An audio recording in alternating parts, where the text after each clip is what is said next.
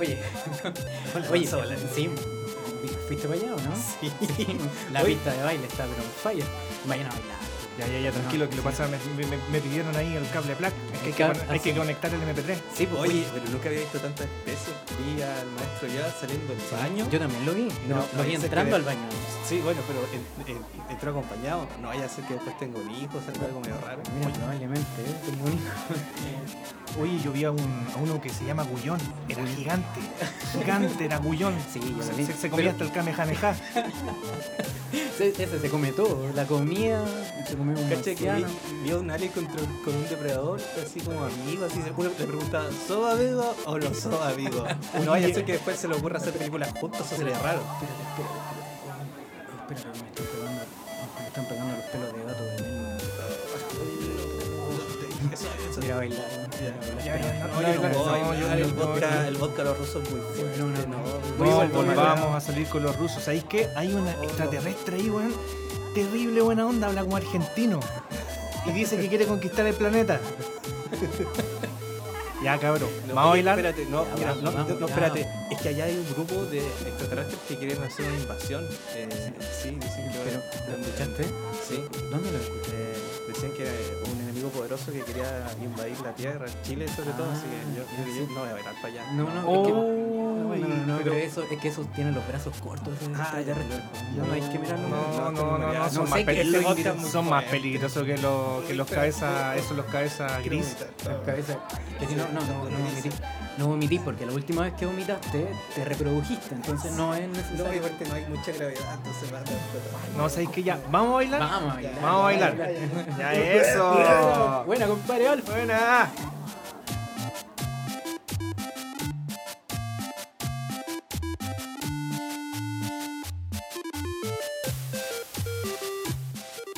Estación Espacial 13, 12.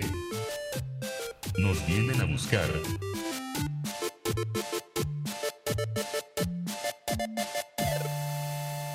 Ya cabros, volvimos a conectar, volvimos a conectar. Eso, mi niño. ¿Cómo están, amigas y amigos de Estación Espacial 132C? Nos vienen a buscar. Hoy día se nos viene un programa muy entretenido. Vamos a dar, como siempre, las noticias. Carlos, ¿qué vas a dar tú? Vamos a hablar de lo, de lo que está pegando ahora más, más fuerte dentro de la sociedad chilena en cuanto a anime. Vamos a Lo hablar que de- está pegando más fuerte los pacos. bueno, aparte de los Pacos, siempre vamos a hablar de los Pacos. Estamos hablando de Shingeki no Kyojin. Yo voy a hablar en arte y cultura de remakes gringos, pero no cualquier remake, sino usar pedazos de cosas originales y hacer su propia mezcla. Recuerden amigos, recuerden quedarse hasta el final porque también vamos a estar nombrando sobre los nuevos seguidores y los nuevos radio escucha, podríamos decir, porque les llega a través de ondas de radio nuestra bitácora especial. Así que comenzamos. Nuestra bitácora especial espacial. Espacial Eso. especial en esta estación estática. Estación estática. Ya, muy bien amigos míos, yo voy a, a dar las noticias en este espacio llamado Chile en un minuto, pero antes me gustaría leerles algo pequeñito sobre el poder. Ok, El poder. dale. El poder. El señor Foucault, ¿cómo se pronuncia? Foucault. Foucault. No, no, Foucault, Foucault. Ya, el señor Foucault dice que el poder está en todas partes y viene de todas partes. También rechazaba la concepción tradicional del poder como algo que se puede poseer y blandir como un arma o una herramienta. Según Foucault, esto no es poder, sino la capacidad de ejercerlo y no se convierte en poder hasta que se actúa. Exactamente. sí. Por ende, ¿qué quiero hacer con esta reflexión? Que esta semana hemos visto a través de lo, bueno, hacia abajo como nosotros miramos en la esfera redonda. y De las la- redes y- sociales, que de las es la redes única sociales que nos forma de llegan. entender qué pasa en el país estando encerrado. eh, hemos estado dándonos cuenta que eh, parte de uno de los poderes del Estado, que son los medios de comunicación, El cuarto poder. el, El cuarto, cuarto poder, poder. se han dedicado netamente a vulnerar los derechos eh, de los niños, que tanto se habla sobre los niños. Eh, de alguna u otra forma están mancillando y sobreocupando durante todas las horas las distintas tragedias que le han pasado a los niños, como eh, el caso de Tomás, eh, como el caso de los niños de Maipú y ayúdenme de la otra persona Sí, de e incluso la foto de este niño cyberpunk con la niños- máscara que no Claro. tenía y la- necesariamente el permiso Y para la, mostrarlo. infinidad, y la infinidad de, de niñas y niñes que han sido vulnerados, han desaparecido y han, han sido asesinados. eh, que, mm, nada, pues, que a lo que vais tú es que este cuarto poder, esta, el periodismo, no sé, se alimenta de esto. Y no lo alimenten. Yo eh, he tratado de ver noticias sobre el niño, me, me tocó muy profundo, pero lo que encontré más asqueroso fue cómo tenían a la mamá llorando, llorando, tratando de extender el segmento para que durara lo más posible, para agarrar la mayor cantidad de em, em, gente viendo, para corte, publicidad. Recuerden Publicidad.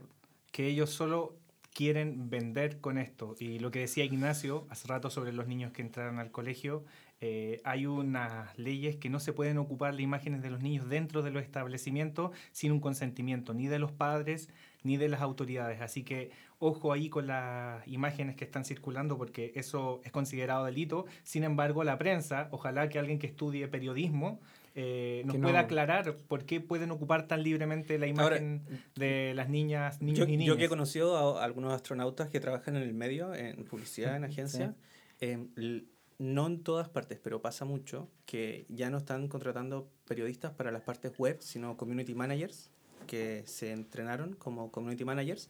¿Por qué? Porque como todos saben, bueno, no todos, pero deberíamos saberlos todos, la em, publicidad online em, es lo que les da dinero a las publicaciones. Entonces, tenemos todos estos artículos clickbait, donde la idea es que tú ves una noticia, el titular te llama la atención, tú hagas clic, te aparece un pop-up con la publicidad y así gana plata el medio.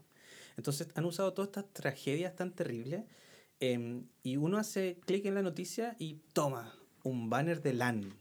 Sí. Más encima de LAN, po. es o sea, ni siquiera de cualquiera. Es De LAN, del bracitos cortos que, que, que lo tenía. Entonces, em, ojo también a dónde les dan sus clics. Cuando usted navega en Internet, cada clic que da es dinero para la publicación. Las redes sociales no son gratis. Nosotros pagamos con nuestros clics. Así que eh, ojo con eso. Y si hay algo que ustedes quieren apoyar, la prensa independiente, em, lo opuesto, háganle clic, vean las publicidades, sáquenle el adblocker si quieren apoyar a la prensa independiente. Em, también es importante porque como medios ellos ganan, las noticias ganan por la publicidad. A veces es bueno, a veces es malo. Usted quiere apoyar a un medio, vea la publicidad, saque el adblocker solo en ese medio. Eh, sí, no, y eh, algo súper importante también que, bueno, Ignacio está nombrando a la prensa independiente, a, a los medios independientes, eh, y es, eso es porque los medios grandes eh, ya sabemos quiénes son los dueños, ¿no? Exacto. Y ya sabemos Las mismas que, familias. claro, eso alimenta su afán de ganar mucho más dinero, eh, espectacularizan una noticia grave, una tragedia, Una tragedia terrible, pero, terrible. por otro lado, también es súper importante que eso desvía la atención de cosas. No estoy hablando de que no sea importante la muerte de este niño, ¿cachai? Sin- sino que eso desvía también la atención eh, de cosas que son que, que a nivel país, a nivel país. a nivel de política, de, de- de decisiones que se, que se están tomando por debajo y que nos enteramos tres días después de que las están tomando. ¿cachai? Claro. Justamente, y para continuar, eh, estas noticias las traigo de Planeta Gol, un planeta al cual yo vengo y comparto con mucha gente por ahí, se llama Planeta Gol. un saludo para todos ellos. Sí, un saludo para los cabros. Así que comenzamos. Super lunes feminista. Agrupaciones intervinieron en estaciones de metro a una semana del 8M. Dos colegios de RM en cuarentena Cinco. preventiva Cinco. tras Vamos. cinco. Cinco. Cinco. Van Cinco cinco. al día de ayer en la tarde. Cinco colegios de RM en cuarentena preventiva tras presentar casos de COVID en primer día de clases presenciales. Uf. Plan paso a paso. Siete comunas de la RM retroceden a fase 2. Qué ridículo.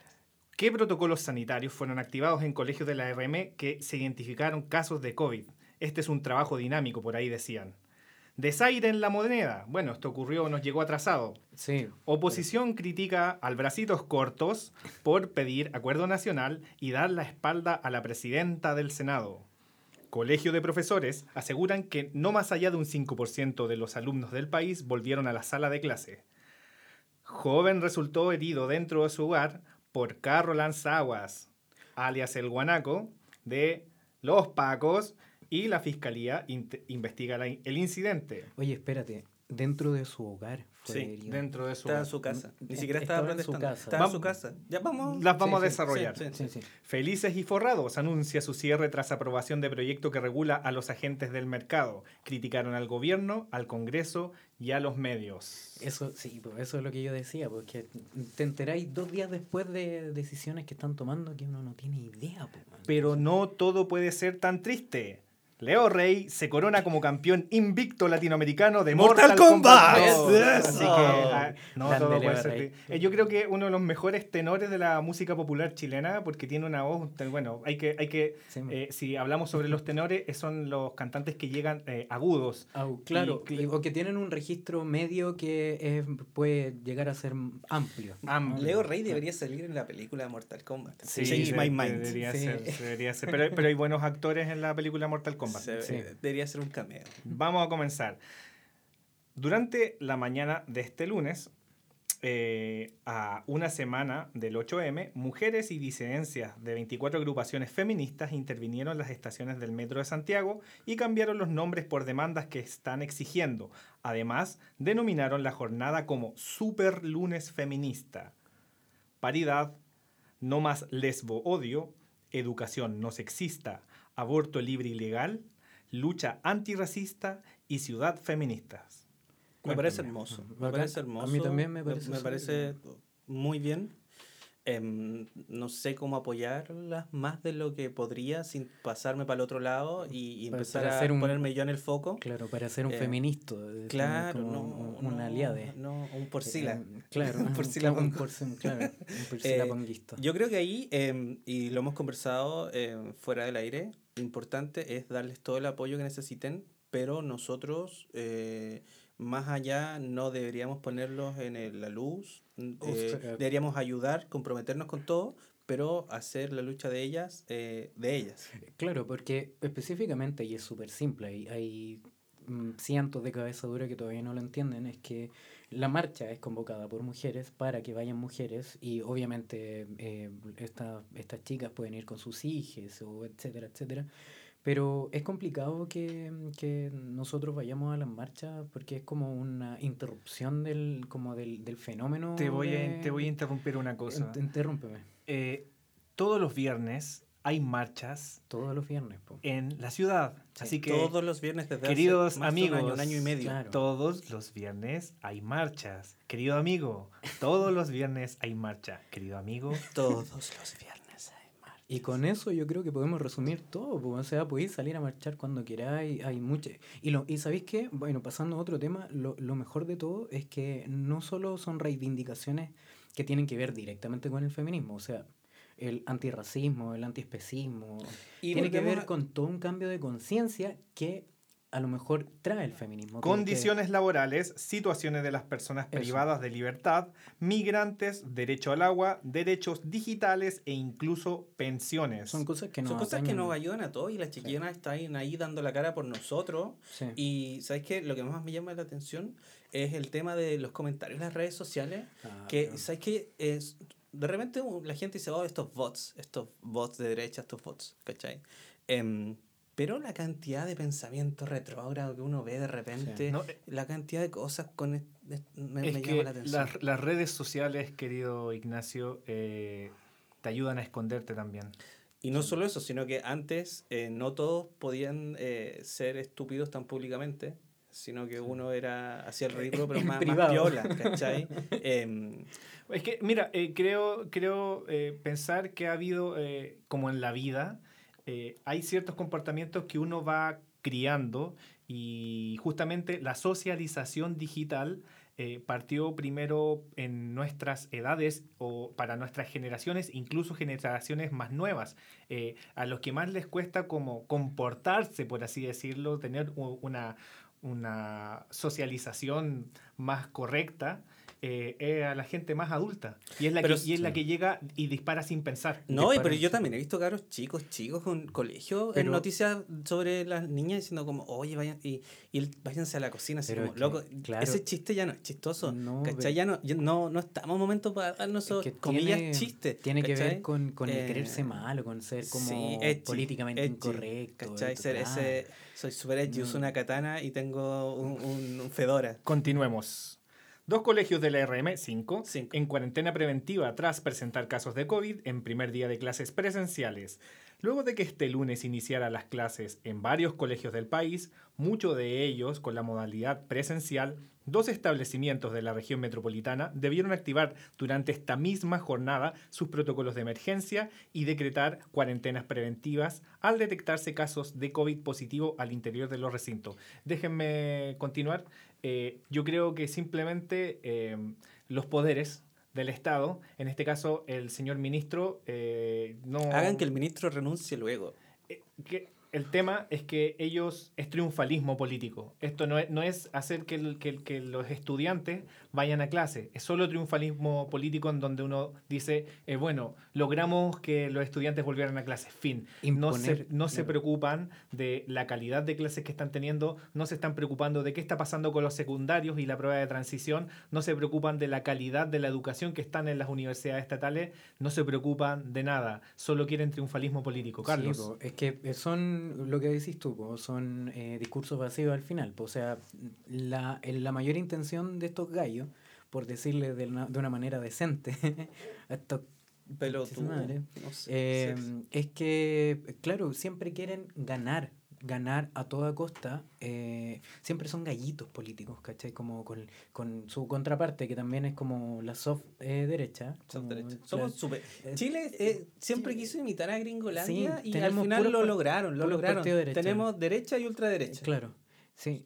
Y, mm, y nada, pues, eh, lo mismo que pasó con el retiro del segundo 10% que, que propulsó la Pamela Giles con otros diputados. Y ahora se están dando la vuelta a carnero. Y, y no, no, ¿Por- y el segundo, estoy hablando, estoy hablando de lo que pasó hace un par de meses con el segundo, que le quitaron eh, atribuciones y, le cambiaron la letra, y Piñera no quería, que iba a ir al Tribunal Constitucional, y al final, ¿qué, qué pasó?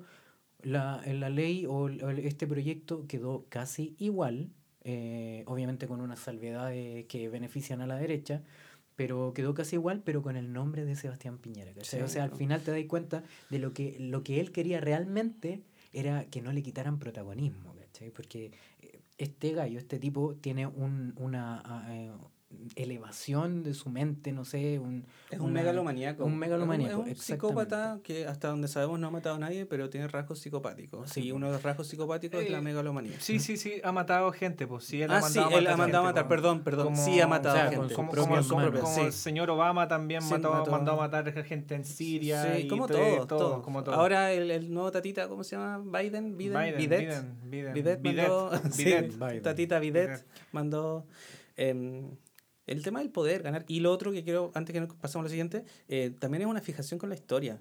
Eh, cuando Sí. empezó todo esto hace un año y medio, eh, estaba súper implatado el discurso, Piñera pasará a la historia como el presidente que hizo la nueva constitución. ¿Cachai? Entonces también ahí hay una fijación con lo que van a ellos a escribir en sus libros de historia.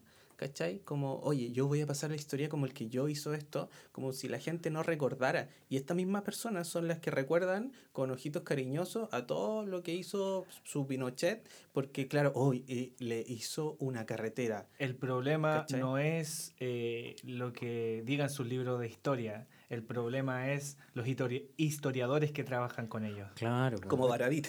Como Baradit, pero Baradit no. no es historiador.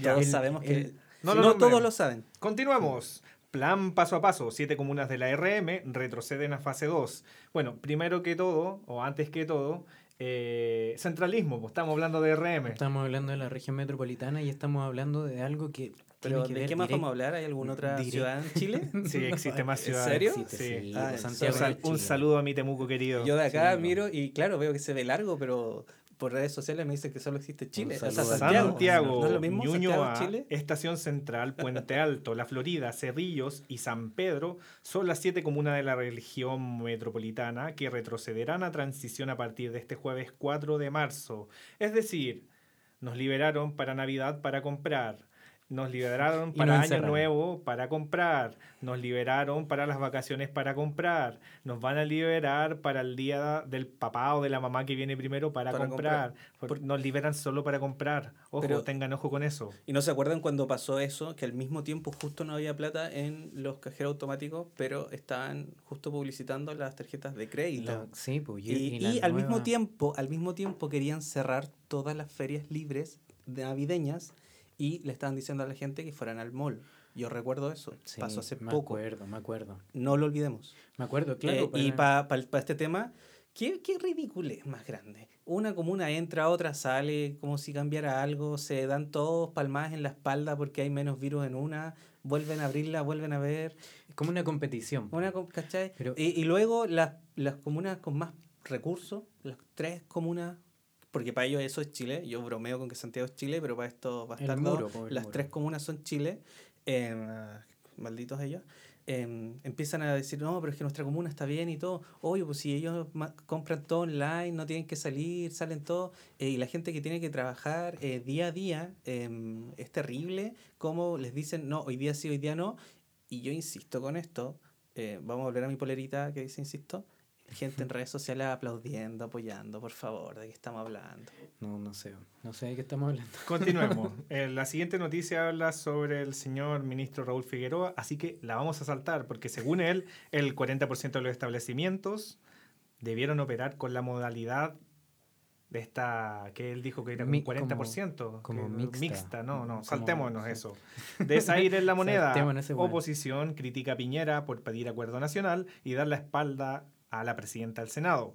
Cuando la parlamentaria se aprestaba a tomar la palabra para criticar la posibilidad de una militarización y un estado de sitio en la zona, el presidente de la República, el ministro del Interior, Rodrigo Delgado, recuerden estos nombres, y las otras autoridades presentes, el presidente de la Cámara de Diputados, Diego Polsen, de la Corte Suprema, Guillermo Silva, y de la CDE, Juan Peribonio, procedieron a retirarse dejándola sola.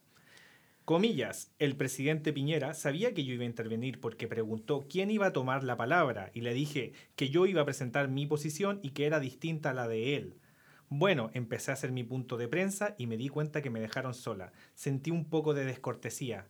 Hay algo de machismo, dijo la senadora a El Desconcierto. Y tiene razón, pues, tiene un, como un porcentaje de todo lo que ella dijo y a eso aún más le sumamos lo que estábamos hablando antes, que nadie puede ser más importante que el presidente, pues, ¿cachai? Para él, para él, para su delirio mitomaníaco, eh, místico, eh, megalomaníaco, que las tiene todas. Yo, yo debo decir algo sobre el presidente, disculpa Ignacio, que a mí me carga que ellos traten de dejar que una imagen como un buen orador y le están, No sabe y- ni y- y- hablar, y le están dando, le están dando espacio en todos los canales porque incluso eh, ¿Y de quién son los canales? y sale hablando y moviendo los brazos y siempre con un discurso aprendido y no es, es horrible esa imagen Sí. como, como si fuera Steve Jobs Sí, sí, verdad. y, sí, y su, sí, y su discurso, y Sí. su discurso es siempre el mismo, o sea, que como que Y ocupa no, y no el sabe mismo- hablar, no sabe ocupa- decir palabras. La galáctea, el Claro, marepoto. es como- No es chistoso, loco, eso no es chistoso.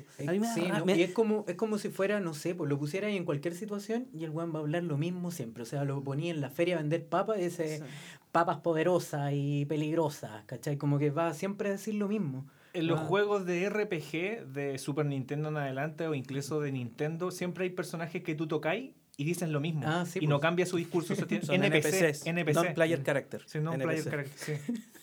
Eh, lo que yo quería decir antes que, antes que me cortes, dame. Vamos, dame, vamos, vamos. 30 segundos. 30 segundos. Mira, 37, 45. Perdí más tiempo diciendo cuántos segundos voy a tener. Em, me pasa que es ahí una vez me tocó eh, verlo cuando recién estaba saliendo a internet, eh, antes de trabajar con ustedes, ver los sitios web de las municipalidades de Vitacura y Las Condes. Y todos en la agencia, todos en la municipalidad trataban al alcalde derechista, no recuerdo quién era en esos tiempos, hace mucho tiempo atrás, como si fuera un rey. Es que en Las Condes Y- no hay otro alcalde que no sea derechista. Ya, no, pero otro. mi punto es que esta gente Ah. tiene esta cultura de decir el presidente y viene como si fuera la autoridad máxima, pero para mí él trabaja para mí, él es un servidor público. Entonces, si tú tienes puntos de vista tan distintos como el presidente siendo una autoridad suprema, a quien tú tienes que respetar, este padre, esta figura paterna de los patricios, quien tú tienes que respetar porque lo que él dice es, y si no, un correazo y a la cama, versus la figura del presidente, que es alguien que trabaja para ti, que trabaja para el país, y ahí es donde empezamos a chocar em, eh, nuestras bases, em, y ahí es donde nos empezamos a dividir.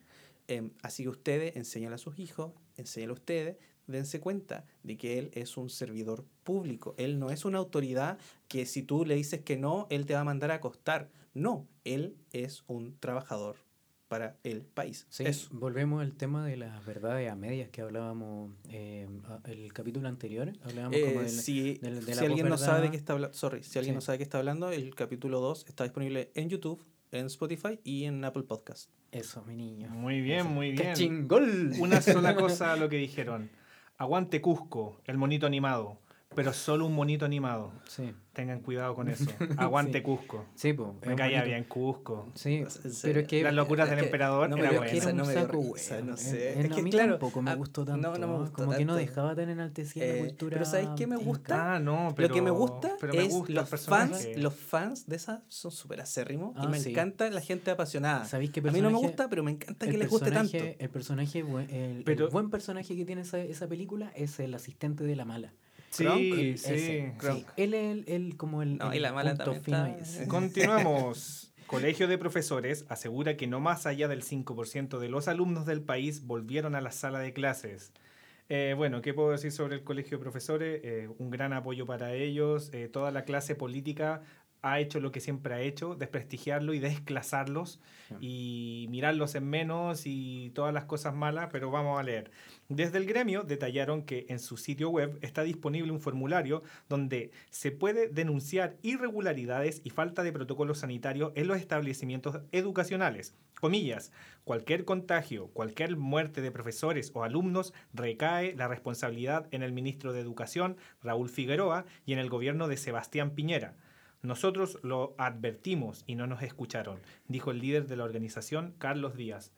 No más que yo, el apoyo para yo creo que eh, a, a, la gente del gobierno no creo que no solo no les importe si la gente muere, sino que desde mi visión básicamente lo están apoyando porque no les importa si es que no son... Esta gente es psicopática, insisto con el tema, voy a volver a, a los rasgos... Triunfalismo político. Continuamos. Joven resultó herido dentro de su hogar por carro lanzagua de parte de los Pacos, Fiscalía investiga el incidente. Según los antecedentes preliminares, el carro lanzaguas de carabineros rompió el ventanal de una casa ubicada en la calle Dardiñac. Los vidrios se quebraron, ocasionando las lesiones al joven. Bueno, esto está en investigación y... Ah. va a quedar en nada. Pero va a quedar en nada. Es que no va a quedar en nada y lo, lo más que lo que más da rabia es que los pacos se tomen esas libertades como ocupando su juguete, así como no nos importa nada, somos no deliberantes, eh, porque nuestras bases dicen que somos no deliberantes, por lo, por lo mismo podemos hacer lo que queramos como animalitos, ¿cachai?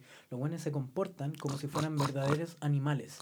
Y, y no sé, y a mí ya me genera impotencia eh, tener que hablar de los de lo uniformados, hablar de los de los pacos, me, me genera mucho conflicto, la verdad. Me, Cuídense en las calles cuando vayan a las protestas de los días viernes, sea en la parte que sea de esta franja llamada Chile. porque están em, desatados. Sí, tengan mucho cuidado, cuídense, usen todas las protecciones y al mismo tiempo nosotros estamos encerrados, no vemos nada más de lo que pasa por internet, pero por favor no dejen que esta gente patriota se salga con la suya. No, si este caballero de apellido Belmar salió hasta una foto. Ah, pero es que es un chiste. Hay distintos campos de batalla. Yo creo que uno de los campos de batalla más importantes es Plaza Italia, donde tenemos muchos compañeros que han caído y están presos políticamente, lo cual es lo peor que puede pasar en el año 2021 como si estuviéramos en dictadura militar, estamos en una dictadura suave, lo hemos dicho muchas veces, pero hay otros campos de batalla, que son los campos digitales. Hay todavía no llegamos a este nivel gringo donde nos empieza a arrastrar la, sí, el hacktivismo. Eh, tengan mucho cuidado, si van, eh, avisen que van a ir, avisen antes de volver, tengan mucho cuidado con sus eh, teléfonos. Cédulas de identidad. Cédulas de identidad. Tengan mucho cuidado. Em, ahí, si quieren estar más al tanto de esto, un, les paso el dato, el colectivo Disonancia tiene un montón de em, apuntes sobre dónde hay cámaras que puedes hacer para defenderte online. Métanse, búsquenlo en internet, en Facebook, no sé dónde están, en todas las redes sociales.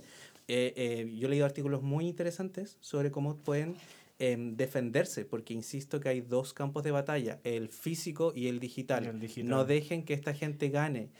Si alguien empieza a decir, un, me da risa, un me enrabia. Si ustedes escuchan que alguien Tomando- está Sí. hablando de ellos, no dejemos que esta gente empiece a ganar. ¿Saben por qué? Y déjame darme lo último.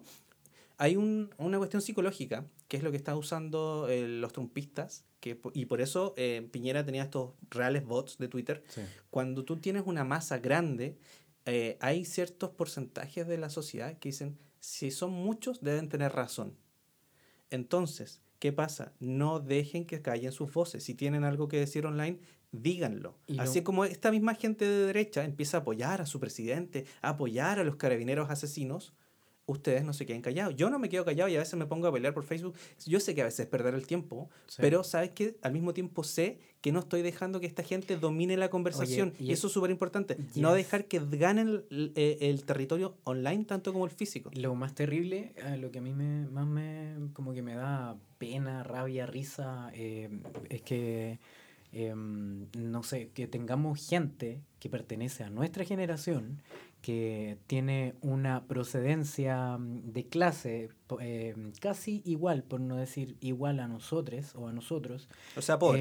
Eh, eh, ¿ah? o sea, pobre. Yo Claro, soy pobre. sí, yo sí, soy de, po, de- sí, de yo- clase baja. Yo soy po, clase baja. yo soy- lo somos. Entonces, gente que es de estrato social bajo, igual que nosotros, eh, que defiendan las medidas que no, es que la- lo- los carabineros también son personas, o no sé, pues, cosas que, que uno tiene claro, o sea, son, son de, de perogrullo, pero bueno, no te estáis comportando como persona, pues, ¿cómo queréis que te tratemos?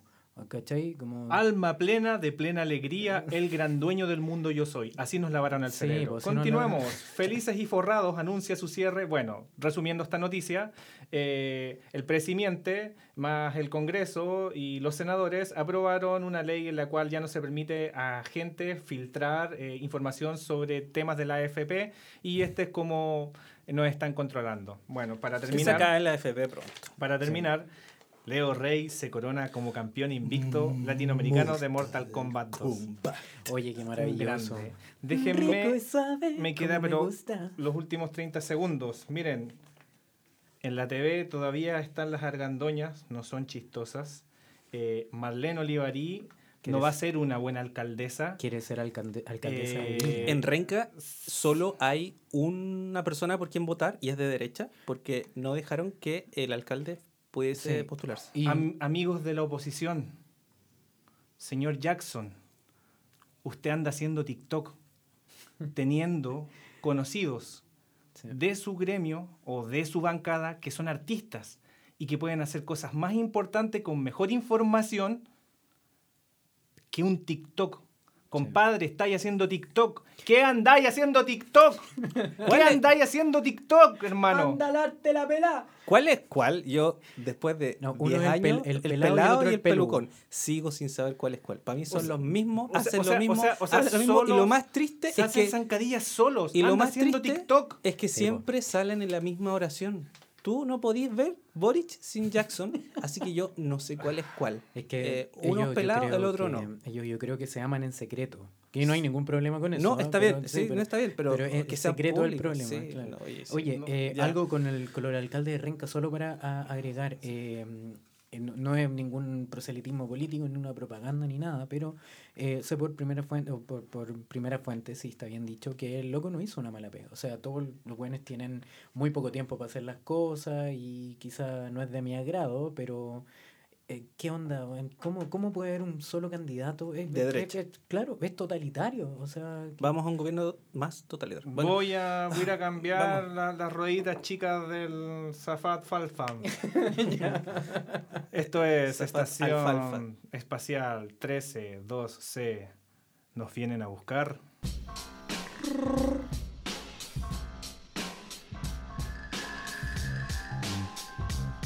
¿Deseas grabar tu podcast?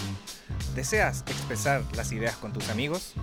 Contáctanos a través de Crea Estudio en el teléfono más 569-8444-8058 o síguenos en el Instagram crea.estudios.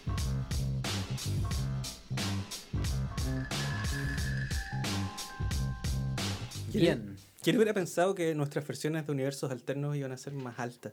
Sí, Yo- es yo- que tampoco era tan difícil, la verdad. Pero les ganamos. sí. Sí. Eh, bueno, ya soltamos las noticias, nos relajamos un poco, botamos todo el estrés semanal que nos causan las redes sociales y ahora vamos a hablar eh, de arte y cultura. La, la idea de esta sección, que es bastante parecida a nuestra sección final de cultura pop, eh, es hablar un poco más eh, de temas específicos y un poco más a fondo. Ya la idea de, de cultura pop es hablar de series, canales de YouTube. Acá vamos a hablar también de, de películas y cosas por el estilo, pero un poco más a fondo. Eh, y de nuevo, también, no- ojalá nos disculpen porque la mayoría de esto lo hacemos de memoria. La idea no es estar leyendo Wikipedia todo el rato, porque para eso, Sí. bien, existe Wikipedia. Y hoy vamos a hablar de los remakes, los remakes gringos. Aguante los O remakes. sea, algunos nomás. Pero no de cualquier remake, sino eh, de tres específicos que son como los gringos rehacen películas tomando partes de otras Ujú. películas. ¿ya? Em, como ahora viene eh, King Kong vs. Godzilla, Claro. yo eh, esas películas las vi casi todas, pero muy de niño. Eh, y ahora que tenemos internet nuevamente, eh, empecé a verlas de nuevo. Y me di cuenta de que eh, hay una versión de Godzilla de 1952 y la versión gringa, que es Godzilla King of the Monsters, 54. cincuen- que es del 54. No, 54 es, la, de, es la japonesa. La japonesa. La, y la primera. gringa también es del 54. o No, sea, es del del 62. 62. Porque, Gracias. porque, porque Seis años de- después. debo Sí. de dar, a- agregar Sí, un dato, por favor. El, dato el dato rosa. En la película gringa se pone como origen a Godzilla el terremoto de 60 de Valdivia. ¿En que serio? sí, gracias al terremoto del 60, oh, aparece Godzilla. Así que O sea que es un pirigüín de, de las Sí. lagunas del sur. Sí, Claro, un entonces, e- y, y eso me pasó, que yo vi la original japonesa y me di cuenta que existía esta versión gringa, que no he visto aún. Pero me- lo que sí leí es que es la versión hecha con eh, footage, con imágenes de la Go- Godzilla original y que, gra- que grabaron por seis días con actores estadounidenses y luego co- cortaron y pegaron partes de la original para hacer esta, esta como nueva versión. Una- ah, ya, claro. Como que mm, finalmente cambiaron a los actores japoneses por actores gringos y ocuparon las mismas imágenes, los mismos, Claro. los mismos hueones vestidos de látex peleando en la maqueta. Exacto. Sí, lo divertido de esta película, bueno, japonesa que ocuparon después los gringos las imágenes, es que en esa época los gringos hacían, por ejemplo, King Kong o las Lo hacían imágenes con stop motion. stop motion. En Japón no se hizo con stop motion porque todavía no manejaban la técnica. No man- Es por eso Ah. que metieron a una persona a un traje de 90 kilos. Incluso se llegó a desmayar en el set. Pero cualquiera, yo me Porque imagino ahí metido piensa que de los ese gringos traje. hicieron antes esta, el eh, The Monster from 20,000 Fathoms, Sí, que está ligeramente inspirado en, una no- en un cuento de Ray Bradbury, que es de Foghorn, El cuerno de la niebla. ya. Em, no es tan inspirado, sino que lo que hicieron fue, em, cuando estaban ahí, em, llegó Ray Bradbury, que era amigo del, del tipo que hacía el stop motion, y se dio cuenta que la escena era súper eh, similar a su cuento. Ya.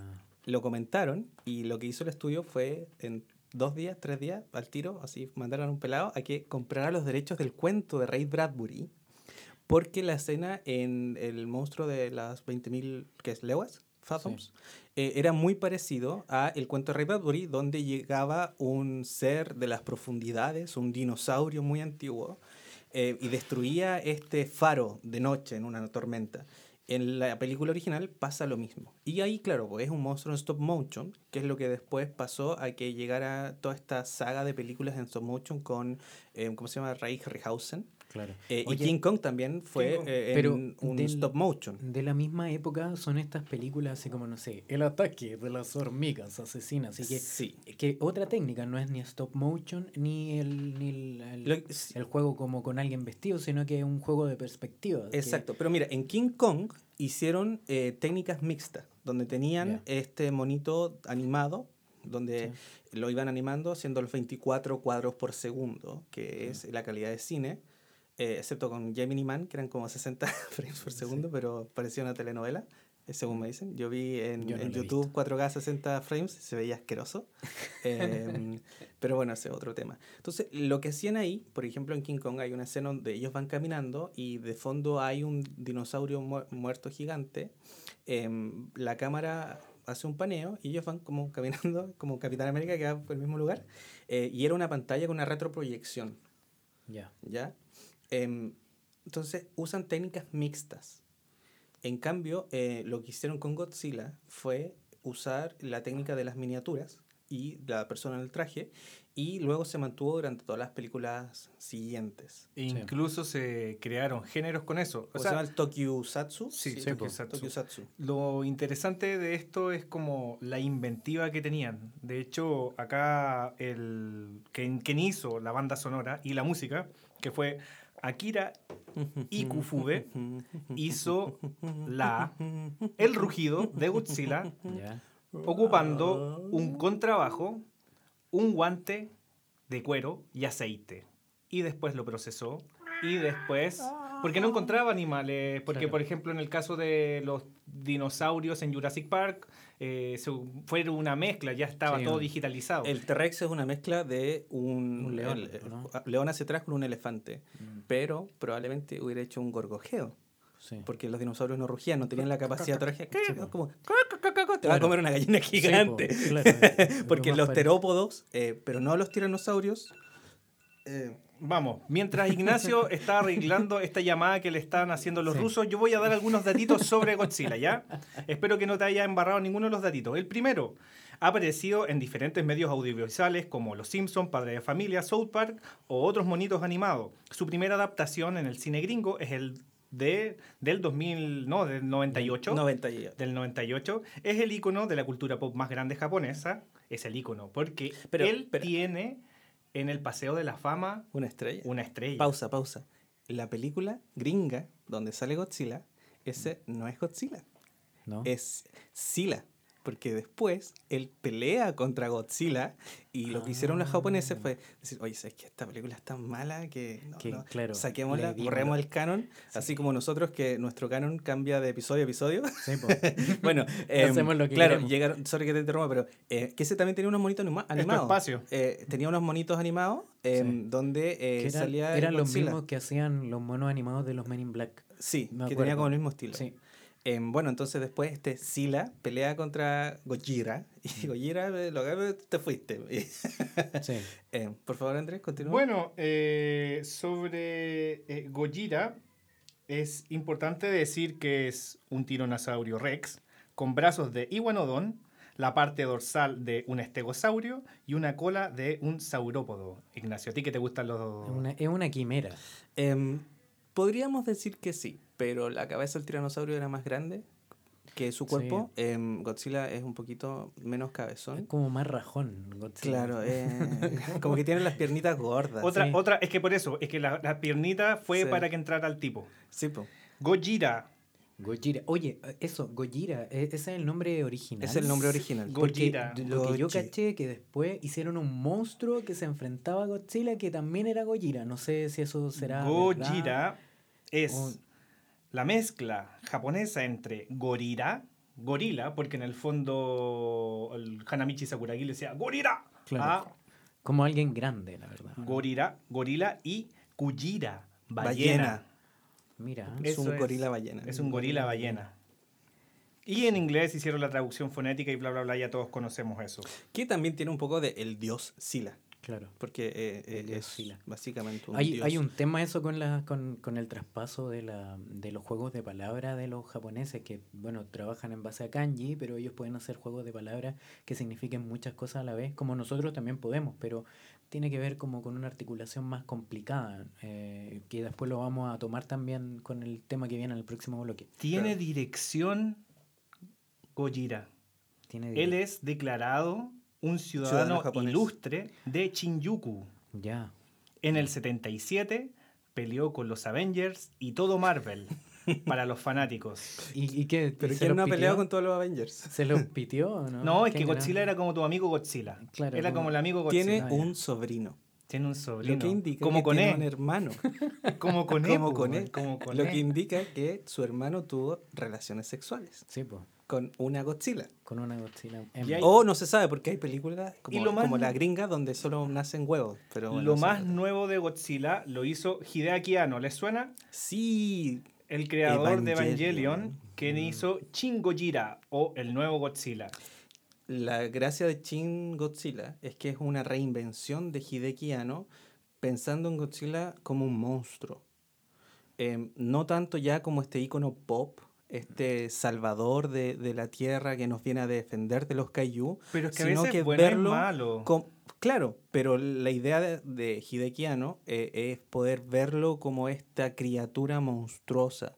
Y en Shin Godzilla él tiene distintas versiones, que es algo que no se había visto. Generalmente Godzilla eh, es Godzilla como un personaje. En cambio aquí podemos ver las distintas partes de su evolución. Mm. Y ahora que me recordaste esto, hay em, diseños no usados en la película Shin Godzilla, donde eventualmente termina convirtiéndose como en un ángel. Los como- japoneses, si no lo usan, lo reciclan, por ahí dice. ¿Cuáles son sus poderes? el su- aliento atómico. Aliento atómico, hace des- Atómico. tifones, el escaseo de los alimentos marinos, radiación en el ¿Cómo- agua, Espérate, ¿cómo es eso de los es- escaseo de los porque los japoneses se alimentan de pescado, son como tú. Se alimentan de. Ya. ¿Ya? Y, y- sí, pero Y- eso quiere decir como que, ah, los, voy a cagar, me voy a comer todos los pescados. ¿Como eso? Sí, ¿Cómo? se, se come, se come toda la, la fauna la marina fauna. para que la, Para la que se gente muera de hambre la la gente. Puta, el ciudadanito ilustre. Em, Y aún así es mejor que nuestro presidente. sí, mucho mejor. incendio y devastación, inmunidad a los armamentos y a la descarga eléctrica. O sea, él representa todo lo que es un ataque militar. Por ende, los japoneses hicieron a Godzilla como si fuera eh, la representación de Hiroshima y Nagasaki. Ex- sí, po. Por Y lo hicieron muy poco tiempo después. Muy poco tiempo sí. después. Pensando que ahora son, ¿cuánto? ¿80 años desde la bomba? Sí, pues, desde, desde el cua- nueve años después lo hicieron. Exacto, entonces son nueve nueve años años, después. piensa que la herida que hay ahí. Em, y todo lo que iniciaron. Exacto. Porque, porque, claro, es el representante máximo de los Kaiju, pero después empezaron a aparecer otros tipos de monstruos, como son los Sentai, o sea, que de, de personajes, desde, desde ahí aparece, como la, la técnica que tú hace rato nombraste. sí. que era- Eh, y recordemos también que cuando fue la inauguración del museo del Tokyo Satsu, a mí me encantaría ir, em, Hideki Anno hizo un cortometraje em, hecho con las técnicas de miniatura de persona disfrazada y también con CGI. Y este corto que hizo Hideki Anno es una eh, precuela de Nausicaa del Valle de los Vientos. Maravilloso. Y no Ah, solo eso, y hablan- sino que es también parte del universo de Evangelion. Paréntesis, sí, po, paréntesis sobre Hideaki Anno Entonces, y otras apariciones. Todo es Evangelion y del Valle de los Vientos técnicamente estarían en el mismo universo. Están en el mismo. Él es la voz del personaje principal de la última película que sacó el señor Ghibli de Barba. Ah, ya. La última sí, película pues. que él hizo fue la de los aviones, del tipo que hacía aviones. No recuerdo cómo se llama porque en la plataforma llamada Netflix eh, tiene un nombre así como Le Se mueve el viento, una cuestión así, pero tiene un nombre y la voz principal de ese personaje es Hideaki Anno. Mira, interesante. Eso, bueno, la mayoría de los datos se los quiero agradecer a un programa llamado Japatonic, que ya lo recomendé. Y acá el chico hace una. dice que el Toku, perdón, Tokusatsui es la mezcla en Tokubetsu, que significa especial, y Satsuei, fotografía, por ende es fotografía especial, o en efecto especial. Claro, Mira. en el fondo es como que tuviéramos un museo del CGI gringo. Sí. Oye, ¿hay, hay más eh, películas o, o series que hayan Sí, ocupado hay el mismo más. recurso? Em, de hecho, cuando eventualmente eh, Godzilla conoció a King Kong, Ujú. porque recordemos que esa fue una de las pocas películas, está Godzilla, que es cuando aparece este monstruo, muere por el doctor Serizawa que le tira la bomba antioxígeno. Después de eso viene Godzilla Returns, donde simplemente como que volvió Godzilla, es otro Godzilla. sí. Em, y curiosamente, tanto esta como la que hablábamos de la bestia de las 20.000 leguas, ambas hablan de paleontología y de dinosaurios de una forma correcta. No así como películas modernas de Kaiju, como Pacific Rim, donde dicen que los dinosaurios son seres de otra dimensión, lo cual es totalmente incorrecto. Quisieron- Pero para un público moderno que, que quiere ver explosiones y quiere ver algo, No, mm, y da que- lo que mismo. Quizás quisieron crear un canon Claro. propio. po, Después, ¿cachai? cuando apareció eh, la segunda Godzilla, lo congelaron en un iceberg. Y, eh, eh, spoiler para una película de 80 años. y cuando pelea contra King Kong, em, em, que fue el gran evento donde tenías King Kong, y como Andrés tú decías muy bien, era para tratar de vender aún más al cine gringo con Kong, que es gringo. Sí. Eh, eh, y también hay un poco de, de conflictos porque en el hijo de Kong, la isla de Calavera se hunde, desaparece. Y muere el hijo de Kong. Y bueno, Kong ya había muerto, obviamente. Pero da lo mismo. Em, y aquí también hay dos versiones. Está la versión japonesa y está la versión gringa. Y yo me di cuenta de esto porque en la edición Criterion, que tiene toda la era, ayúdame Andrés, aquí se me va el nombre, Heisei, Sí. La era Heisei, que es Criterion, hizo esta... eh, ahí vienen las distintas versiones. Y, y a mí me costó encontrar hasta ver como el material extra en el último disco. Y ahí fue donde vi la versión original japonesa de Godzilla vs. King Kong.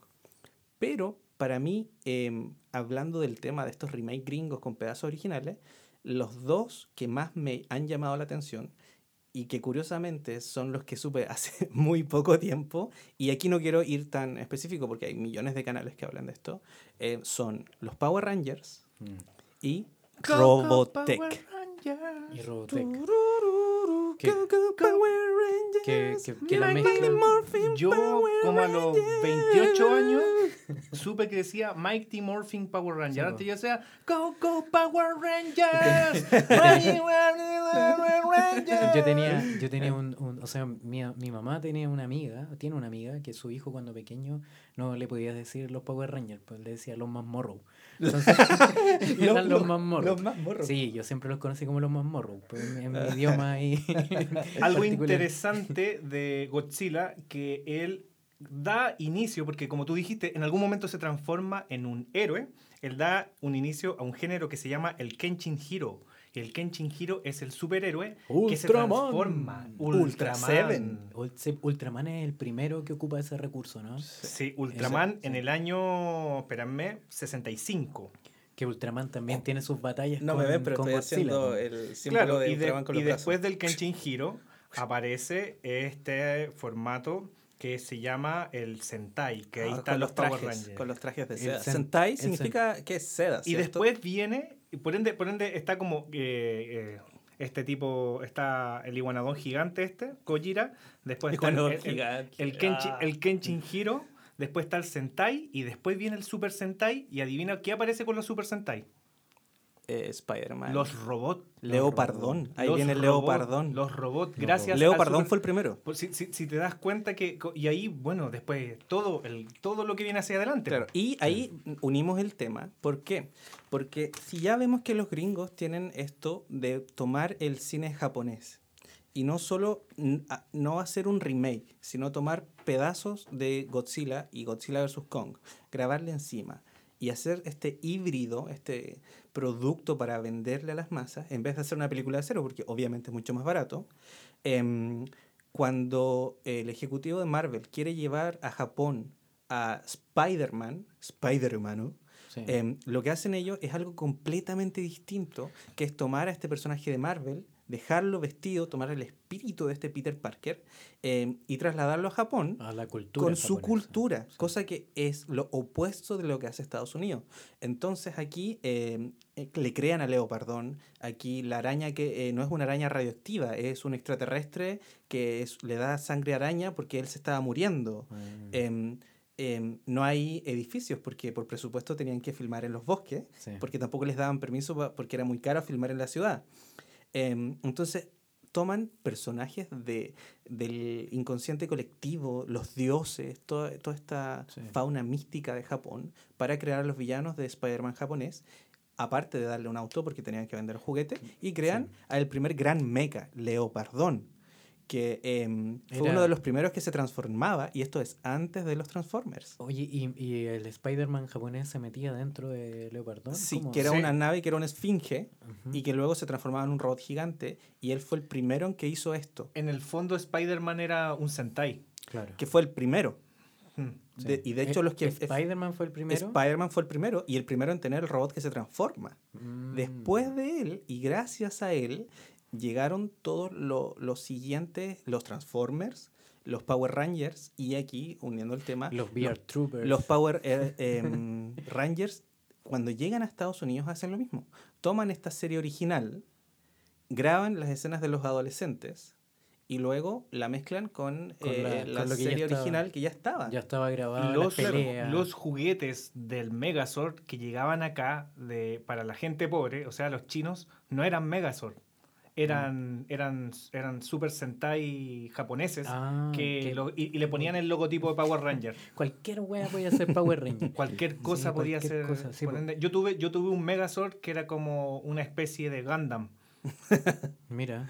No, yo tuve uno que se le cambiaba la cabeza y quedaba como, como la cabeza, y después tú lo girabas y quedaba con, la, con el casco. Sí, mira, ahora, ahora nosotros sí podemos hablar de el primer arco de los Power Rangers. que no- en esa Sí. época no sé si lo pensaban como arco, pero en el primer arco, por así decirlo, eh, tienen esos robots japoneses eh, que, que se transforman en el, el dinosaurio y que se transforman en el Megazord. Sí. Tigre, tigre de Donde sí son dinosaurios. Claro. Mm. el- el- Excepto el mamut y el pteranodón, que, que no verdad- son claro, que dinosaurios. en verdad son animales- volador. animales animales prehistóricos. Sí. Que está el, el pterodáctilo, está el mamut, está Tigre el diente de sable. tigre diente de sable, cl- claro, Y claro. el tiranosaurio. Pero después cambian, po, cambia, eh, cambian los integrantes del equipo y cambian los robots también, sí, que son los que hicieron para la película.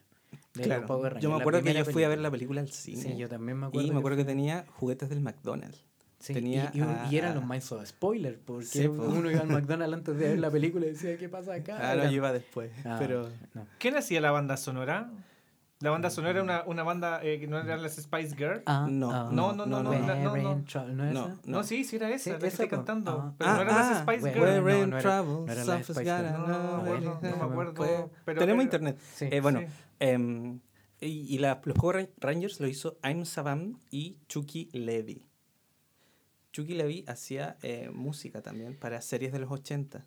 Yo, perdón, yo creo que uno de los personajes más importantes de los Power Rangers era el dúo Bull y Skull. Muy es- Oye, eran cuáticos. Y su música. para, para, tan, tan, Y loco, y hacían así. Era brígido. Bull Sí. y Skull se mantuvieron por varias se generaciones de los sí, Power Rangers. Eran más estables que los otros. Y, y ellos, era- ellos eran la real representación de la cultura gringa, que Sí, es po. el bullying en la high school. Sí, po, Eso era la representación de Bull y Skull. Y, lo- y claro, y lo, lo estúpidos que eran también, pues era como que identificaba al ciudadano gringo promedio de esa época, de los 90, medios punk y medios grunge. O sea, hay cosas bastante interesantes que también tienen que ver sobre ya este primer encuentro después de la bomba nuclear entre Estados Unidos y Japón. Claramente este es cultural, es Godzilla con, Con King Kong. Con King con Kong. King Kong. Bueno, más adelante, claro, hay cosas que después eh, en- eh, Japón empieza a mantener de manera exclusiva para ellos.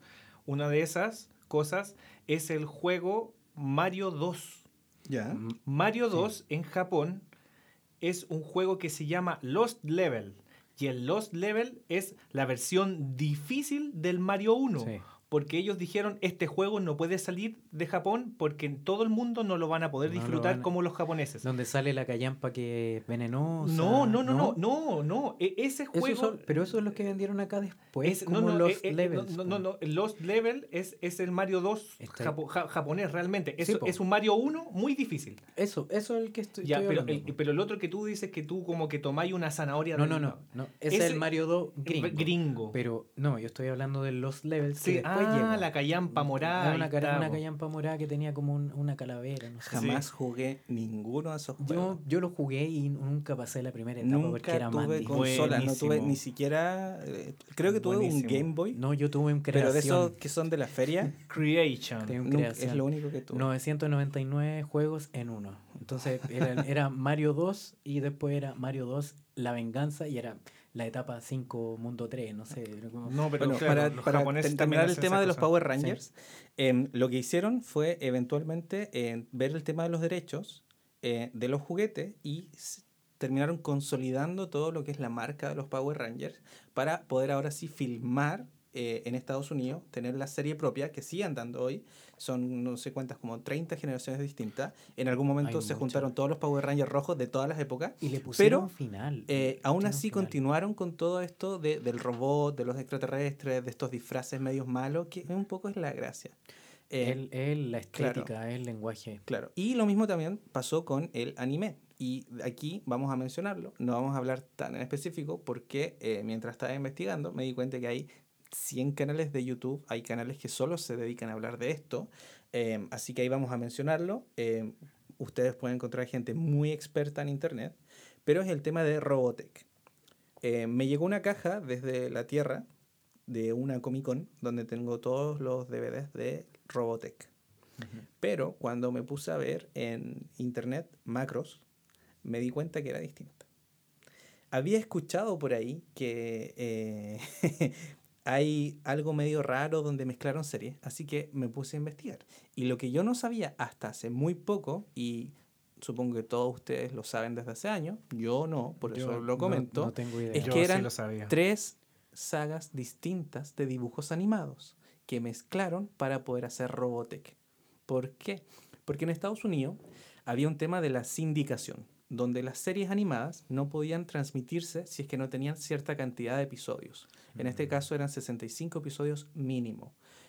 Robotech, Andrés, no sé si tú puedes Pero- tener datos pero sin googlear, la- la- eran la- 35 episodios. Sí, pero tengo, tengo una pregunta. Sí. Cuando tú te estás refiriendo a Robotech, ¿te estás refiriendo al, al primer periodo? O, Sí, o- al o- primer o- periodo. O, lo estás englobando a los que continuaron? No, a la primera serie que se emitió en televisión que nosotros conocemos. Donde está la historia, claro, de Lin Mi May, Claro. Rick Hunter, Rick Hunter. Y, la, y la pareja de los extraterrestres con, Exacto, el, con la con protocultura. la protocultura. eh, que a mí, en lo personal, me eh, ayudó a seguir iniciándome en lo que es la ciencia ficción. O sea, como niño yo ya venía con Robocop, venía con toda esta... Bueno, Robocop no de- debería haberlo visto yo niño, pero... yo- yo- ¿Cachai? Pero Robotech me inició un poco en esto de- del, del anime fantástico. Yo ya veía Capitán Futuro, Sí. pero aquí tuve como un poco más de, de esto que me gusta, que es como la telenovela, ¿cachai? A mí como como eso- esta parte que, que es como... la idol. ¿Cachai? Eh, Eso es lo eh, que me- lo que pasa en Battlestar Galactica, que tenéis pilotos espaciales, pero este drama. Eso es lo que me, me pasó a mí con Robotech. Yo lo, lo vi cuando, cuando chico, pero después como toda esa trama como que no me interesó. Ahora probablemente me interese y me, me enganche, pero como que me, me alejó un poco de... de- Está bien hecha. Sí, no, Está está, bien hecha, súper bien hecha. Y, y eso también habla de que no es un anime, no era un anime como para eh, cabros chicos, sino que era para eh, adultos jóvenes en esa época.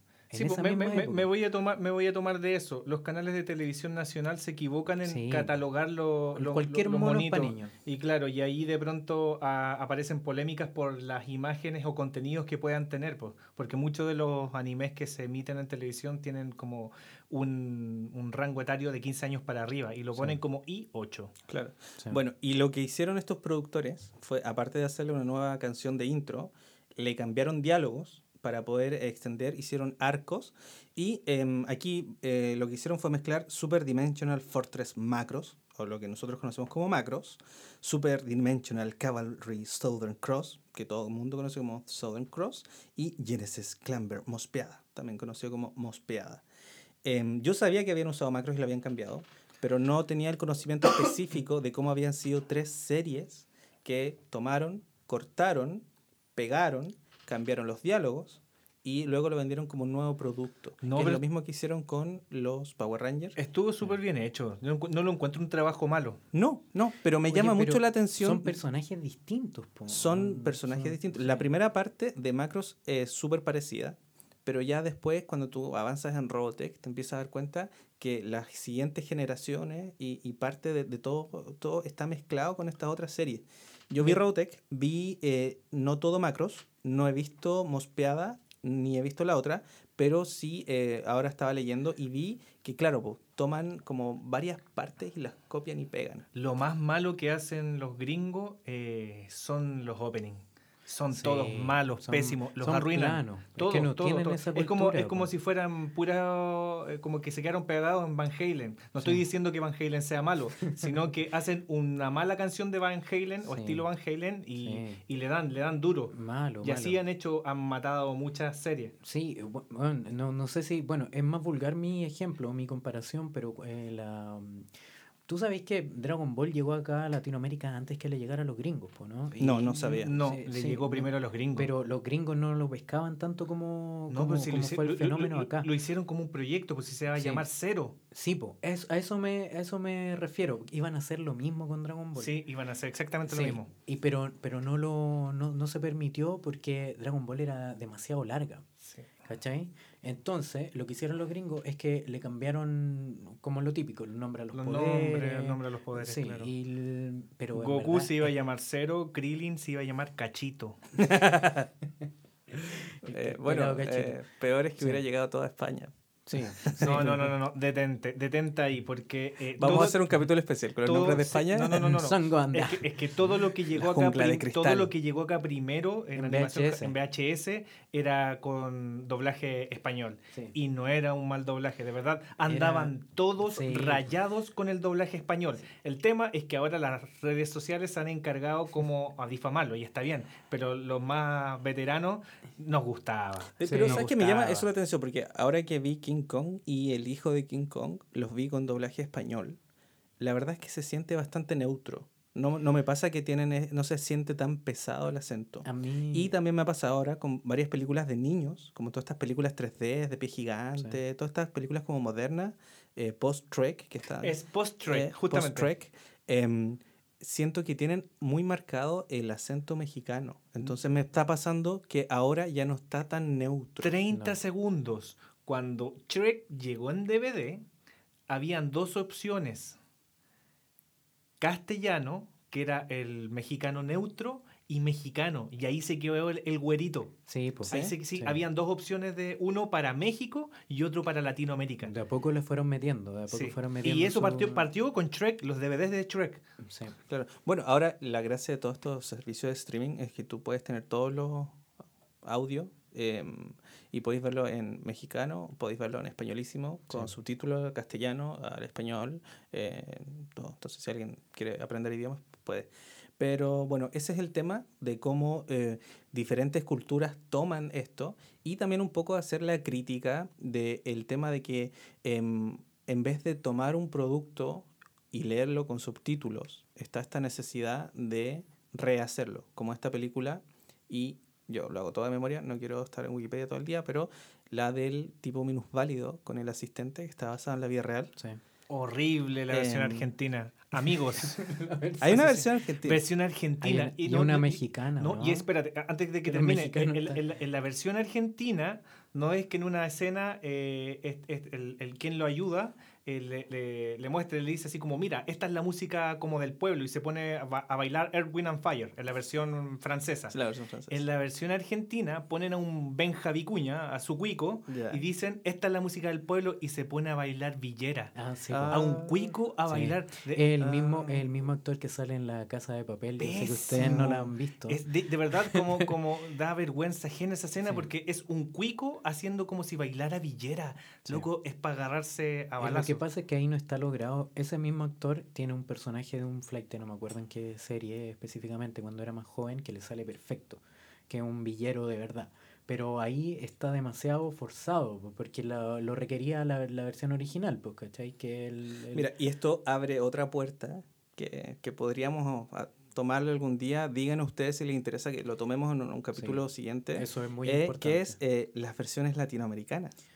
Descubrí hace muy poco, yo no veo televisión abierta, que existe una versión chilena de The Office. Sí, Yo pensé que la iban a hacer ahora, la pero Office. la- la Office. em, y resulta que es antigua. Yo nunca supe que existió. Yo pensé que la iban a hacer ahora. Es como eh, 2008. nunca supe. sí. Pero podríamos abrirlo para otro programa. Sí. Versiones chilenas, remake, La Nani. Es, es Eh, raro. es que, Em, pero si tú ves el Happening con Ja, yo creo que la versión eh, inglesa de The Office, la, la que hicieron original, Sí. tiene muchos elementos de, de, De Betty la Fea.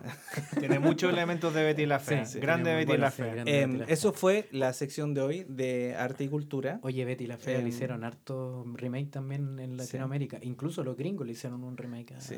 Eh, de nuevo, em, nosotros hacemos todo esto con nuestro ñoñismo de memoria. Yo trato de no estar pegado a Wikipedia todo el rato. Em, gracias por los comentarios. El- nos recibimos un buen comentario de la semana pasada sobre este corto Adam, Sí, el, pero el que estábamos hablando que hicieron con el engine de videojuegos. sí. Nos corrigieron que fue hecho en Unity, creo que dijeron un Real Engine, así que muchas gracias por eso. La idea es abrir la conversación, ustedes nos comenten si quieren expandir los temas, si nos equivocamos algo, em, díganos, no hay ningún problema. La idea es abrir un tema de conversación. Em, siempre podemos eh, ir a Wikipedia, hay otros canales específicos, sobre todo en el tema de Robotech, que ahí se abre la caja Pandora y hay 10.000 canales, está todo esto, pero la idea es comentar porque no todos sabían que tanto Godzilla como Godzilla vs. King Kong tenían corte y pegado, los Power Rangers tomaron la serie original, la pegaron y Robotech son tres series en una. Qué terrible. Ya, pues cabrón. Yo ahora voy a ir a pedirle a Robotina que abandone su falso personaje de alcaldesa y vuelva a ser un robot. Oye, ¿cómo, ¿cómo pudo lograr después de estar aquí con nosotros, después de pasearse con los otros pelados que estaban ahí, que eran, que eran Yo- el doble de guatones que nosotros? Yo creo que la que lo hizo bien fue esta robot que salía en, en Cantando No. Aprendo a Hablar, que ahora es Sí. influencer. Ah, sí. Eh, ella Mira, era como una clon, la señorita duplicado era un, un replicante. Era un, un Ah. robot, la señorita duplicado y ahora es una influencer. Sigan en las redes sociales. Oye, eh, Napo, hay que ir a, a pedirle a la robotina que vuelva a hacer su, su pega de antes porque ahora está dejándola cagar en la tierra. Está dejándola cagar la tierra. Hay que hacerle un update. Robotina vuelve. Esto es Estación Espacial 132C. Nos vienen a buscar. Oh, oh, we're in trouble. ¿Deseas auspiciar tu marca con nosotros? Contáctate al podcast Estación Espacial 132C. ¿Nos vienen a buscar? O al más 569-8444-8058 o en el Instagram crea.estudio. Recuerda que entre todos nos podemos apoyar. Dale, em, cambia el botón para que deje de ser un robot gigante y sea un satélite. La estación espacial tiene que volver a su formación. Que no sea un gigante, porfa. Ya, espérame un poquito. Oye, yo soy, yo, que los mandos son en japonés, entonces tengo que decirlo en voz alta, pero mi pronunciación anda muy bien. ¿Me podía ayudar? ¿Cómo, cómo digo? Eh, siéntate, culiao. No sé, la verdad, yo no sé japonés. Ya, ya, Ya, voy a pero si te enojáis con la estación, no le eché agua porque es de cartón, Ya, así que. Sí, po, pero es, una- es un gran logro que sea de cartón y se pueda Se puede de- transformar en un sí. Amigos, amigos, volvimos a conectar. Eso, Excelente. niño. Vamos. Empezamos con la última sección a cargo de Carlos. Sí, pues, mire, bueno, como han notado... Cultura pop, la- claro, cultura la pop. gente, la gente que ha escuchado los tres eh, podcasts, los tres capítulos que llevamos, Un abrazo para quien sí, para quien ha logrado, ha logrado soportarnos. tremenda labor. Eh, me, nada, creo que es súper importante que sepan, o que ellos lo han notado, que vamos rotando cada semana con, con los temas. Eh, esta vez me toca a mí hablar de cultura pop, más que nada porque lo siento como algo que está en boga, ¿no? Algo que está mm, ahí candente en las redes sociales ahora, en, en- mirando hacia la tierra, que es lo Betty que está la Fea. pasando. Betty, Betty la Fea sigue siendo trending Sigue topic. siendo ¿Quién trending topic? Betty la Fea en Netflix que sigue apareciendo como una de las opciones? Le Bueno, hace la collera a Chayanne. le hace la colla. Sí, pues sí, sí. Bueno, la cosa es que vamos a hablar de esto que está ahí en boga eh, últimamente y siguiendo el tema del anime y de todo lo que nos gusta, eh, hablando de algo nuevo. Específicamente de nuevo, entre comillas, porque eh, viene desde el 2011, eh, es Shingeki no Kyojin. Eso es el ataque de los titanes. Eso se traduce como el ataque de los titanes. Ya, perfecto. Pero la traducción correcta es que ahí es lo que hablábamos hace un rato, que con los kanjis de, de este nombre hay un juego de palabras. Podría ser el ataque de los titanes, podría ser eh, también titán de ataque. Pero hay un- hay un juego de palabras ahí. Mm, Interesante. Sí, que miren, yo no quiero ahondar mucho porque no quiero dar spoilers. ¿Por qué no quiero dar spoilers? Porque eh, la serie está en circulación todavía. Eh, todavía no termina, el- ni siquiera el manga termina. Se supone que va a Mm. terminar ahora en, en abril, más o menos. Eh, y se suponía que el, a finales de marzo, el 28 de marzo para ser específico, iban a dar el último capítulo del anime. Pero ahora se descubrió que no alcanzan a cubrir todo el arco final del anime. Ya. Entonces o sea, fue está como saliendo ahora. Una, está saliendo ahora la final season, la Ya. última temporada, pero no es la última temporada. Entonces fue como una jugarreta, por así decirlo, Mm. del estudio y del autor para mantener también la atención. Hay cosas importantes que están pasando en el, en el manga eh, o que están pasando en el anime que pasaron en el manga hace muy poquito. Eh, entonces, hay, eh, toda la gente está teniendo mucho cuidado con eso y ob- obviamente los que leen el manga van adelantados, saben qué es lo que está pasando y ellos mismos se dieron cuenta de que, por ejemplo, quedan cuatro capítulos por estrenar y esos cuatro capítulos es imposible, a menos que lo hagan a la rápida, que cubran todo el arco último del manga que está Ya, saliendo. ahora. em, perfecto. Yo la verdad es que me declaro súper ignorante. Sí. Em, solo sé que existe. Em, y quizás pasa un poco lo que me pasó a mí con Game of Thrones. Yo me leí todos los libros, me leí, em, sabía cuándo iba a salir la serie, me leí los de Ducanet, El mundo de Game of Thrones. Em, y claro, pues, había momentos donde yo decía, em, imposible que pase todo lo que tiene que pasar en dos, tres episodios. Y resulta que sí pasaba. Claro. Em, sacaban cosas, cambiaban cosas y pasaba todo esto. Entonces, de repente igual, espero que no, puede ser.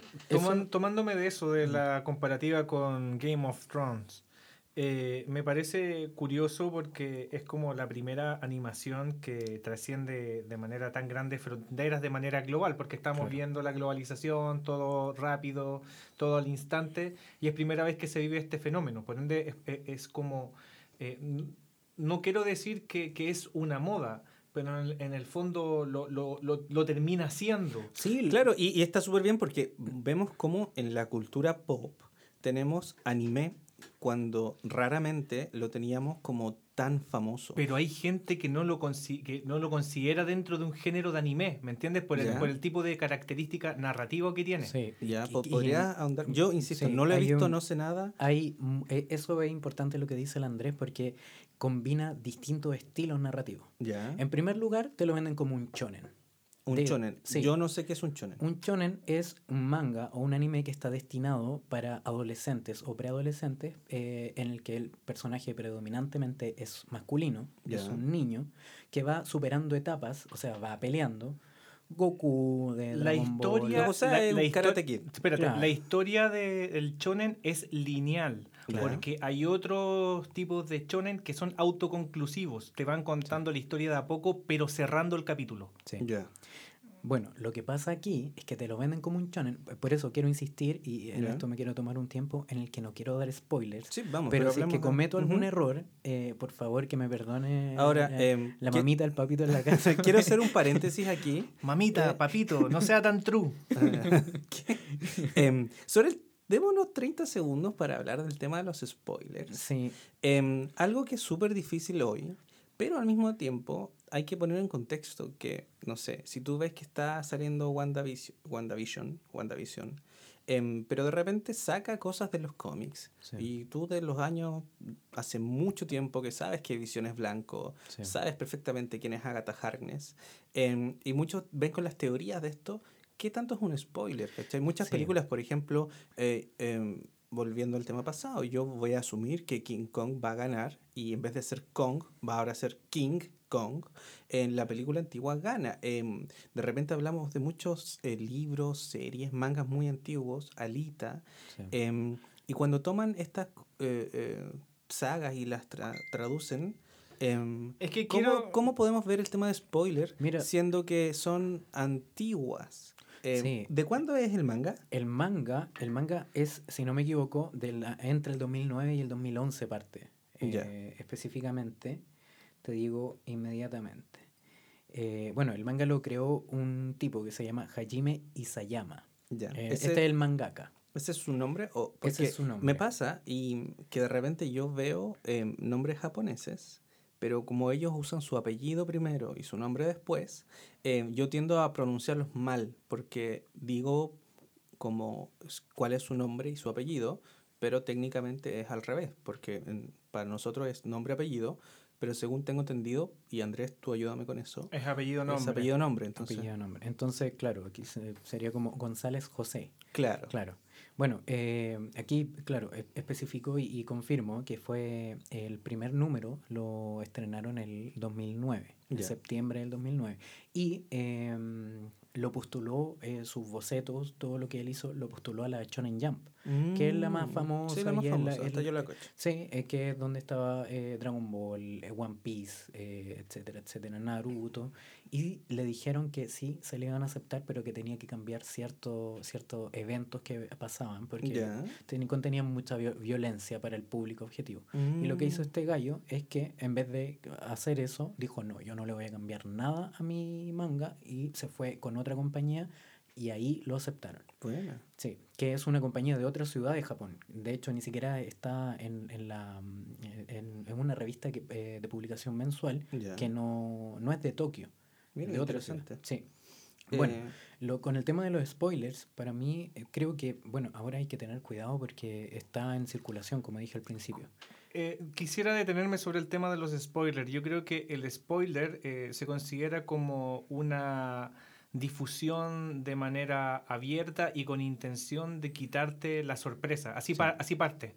Así Sí, parte en un comienzo, como, un spoiler co- como una, como una te lo echan a perder. Literalmente, para claro, a perder perjudicar o Y echar a también perder. tiene que ver un poco con Esa- que muchas veces es a propósito. Sí, sí, es por eso mismo. Para que- eh, sentir tiene que una estás- intención. Claro, ¿no? mira, yo lo vi, tengo poder sobre ti, que no estás al día. Por Tú no eres tan fan como yo. Claro. Tú no te leíste el capítulo el día que salió. Citando de Eh, nuevo a Foucault, eh, claro. el, el- el tema del poder. Es Tengo quien lo poder. ejerce. Quien lo ejerce es quien perpetúa o, o perpetra el, el crimen. Ahí no, con, que se puede, el- con el poder tú puedes hacer lo que quieras. O sea, está por encima del, de lo económico, Claro, el y- poder de, que tengo sobre, sobre las personas. Y, y me quiero como detener en eso también porque, y retomando lo del, lo del la temática del, de este manga, este anime, que te lo muestran como un shonen en principio, pero se va transformando y tiene elementos de horror, tiene elementos de terror, sobre todo en el diseño de los personajes. Eh, bueno, esto es sabido, no es ningún spoiler.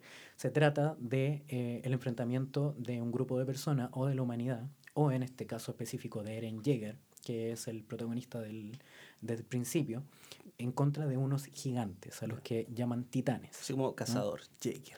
Claro, exactamente. O que ganas de Ahí tomar está. Jägermeister. Ahí está, ahí está el juego de palabras. ¿no? Y, que, que- y que él tiene su acompañante ahí, que tiene mi casa Ackerman, que es como su...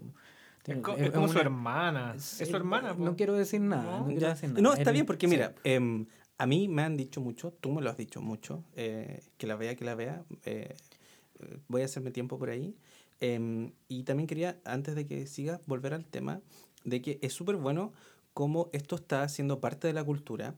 Y pasó antes también, volviendo al tema, Game of Thrones que tomó la fantasía y lo hizo este bien masivo. Antiguamente la fantasía em, era como algo eh, de muy pocos, como un, mercado minúsculo. Claro, El Señor de los Anillos eh, Willow. masificarse. Willow. Van a hacer Willow. otra Willow. Ojo, Sí. van a hacer otra Willow. y Va- van, a, una, van a ser Willow, las dos torres. es como una Eh, continuación. Claro, pero Peter Jackson tampoco era muy fan de la magia. Eh, Mm. No le gustaba mucho esto de, de- de la magia. Los tipos que hicieron Game of Thrones, claramente, eh, según sus palabras, no querían que existiera magia. Y también pasó con The Walking Dead, que tomó el género de los zombies, que antes era como muy, muy cine B, eh, cuando veíamos las de George Romero, ¿caché? Como muy... Y lo hizo esta telenovela y se masificó. Y a mí me pasaba algo eh, súper loco, que era que mucha gente que gustaba mucho de The Walking Dead no gustaban del cine de terror y no gustaban de las películas de zombies. Sí. No sabían quién era George Romero, nunca habían visto ni siquiera la de Zack Snyder. Con lo mismo de Game of Thrones. Les encantaba, pero no les gustaba la fantasía épica, no sabían quién era Conan. Y está bien que esto acerque la cultura, pero creo que también puede ser una ventana para que uno encuentre más. Si me gusta esto, quizás yo podría ver un poco más anime o ver más Es del como mismo una, creador. puer- una puerta de entrada a drogas más duras. Eh, como- eso es lo que, lo que pasa. Bueno, ese tema del horror, que ocupa muy bien, yo creo, eh, vamos, bueno, a tirarle flores, pero tiene sus cositas también que pueden ser criticables, pero no cometen grandes errores. Y eso yo creo que es una de las grandes virtudes que está teniendo este, este anime y este manga y, y este mangaka, que le está dando el palo al clavo en, en, en, en todo sentido. Eh, está ocupando elementos del horror, del shonen, pero te, te empieza a llevar de a poco a una narrativa que tiene más que ver con el drama político. Eh, algo que tiene que ver también con Game of Thrones. Y, y ¿Drama con- político? Sí, eh, sí, ya. sí, como, como confabulaciones políticas. eh, este tema que a mí también en algún próximo capítulo me gustaría hablar que tiene que ver con el mito, con, que también tiene que ver con el tema del poder, del poder de la posverdad o de la verdad a medias. Como de- Eh, decía Frank Herbert, que no es solo que el poder corrompa y el poder corrompa absolutamente, sino que el poder atrae a personas Sí. corrompibles. Exactamente. Y eh, eh, mira, qué, qué, qué bonito lo que acabáis de decir, porque el poder atrae a personas corrompibles. En base a un hecho en específico, una tragedia, em, se empieza a gestar eh, algo, una semilla que, que tú dices, ya, entiendo a este personaje por lo que hace. Perfecto. Pero al, al final tú decís, no, no, a lo mejor no es tan entendible. Eh, y está todo este tema como del velo de la verdad o el mito de la caverna también, que Mm. es tan recurrente, pero dándole giro. Y, y en eso es súper importante cómo narrativamente el, el, el que te está contando la historia te va cambiando de perspectiva. O sea, eh, también sin dar ningún spoiler, y que, son cosas que se van descubriendo también con el tiempo, eh, descubres que los buenos no son tan buenos y los malos no son tan malos. Mm, interesante. Sí, es muy interesante eso que pasa. Eh, y los cambios como de, de... te ponen a ti como espectador en los ojos de alguien que tú durante mucho tiempo pensaste que era un enemigo. Perfecto. Eh, es un no, está bien, spoiler. porque yo- o sea, voy a verla ahora. Sí. Es, Eh, que, es que mira, ya, hay que. Mira, yo no he visto Chingeki, pero claro, hay ciertas cosas que tienen que ver con la narrativa de este anime que en el, en el fondo los japoneses van aprendiendo y van utilizando recursos de los otros animes. Sí. Eh, cuando Hideaki Anno crea eh, Evangelion, eh, nunca se había trabajado sobre eh, la psicología del personaje. Sí. Por ende, Hideaki Anno hace el típico shonen sentai, eh, super sentai de Omeka o robot, Sí. Y, pero ahonda en esto, también en, en los personajes y el punto de vista del personaje y el propósito de por qué están ahí, por qué están haciendo las cosas, y te hace la maja mama de, de todo este, de todo este entuerto. Sí, y, que, y como por un fin ulterior, algo que sobrepasa como tu, tu, tu individualidad, como puede ser Y la empieza patria. a pasar después en los siguientes animes.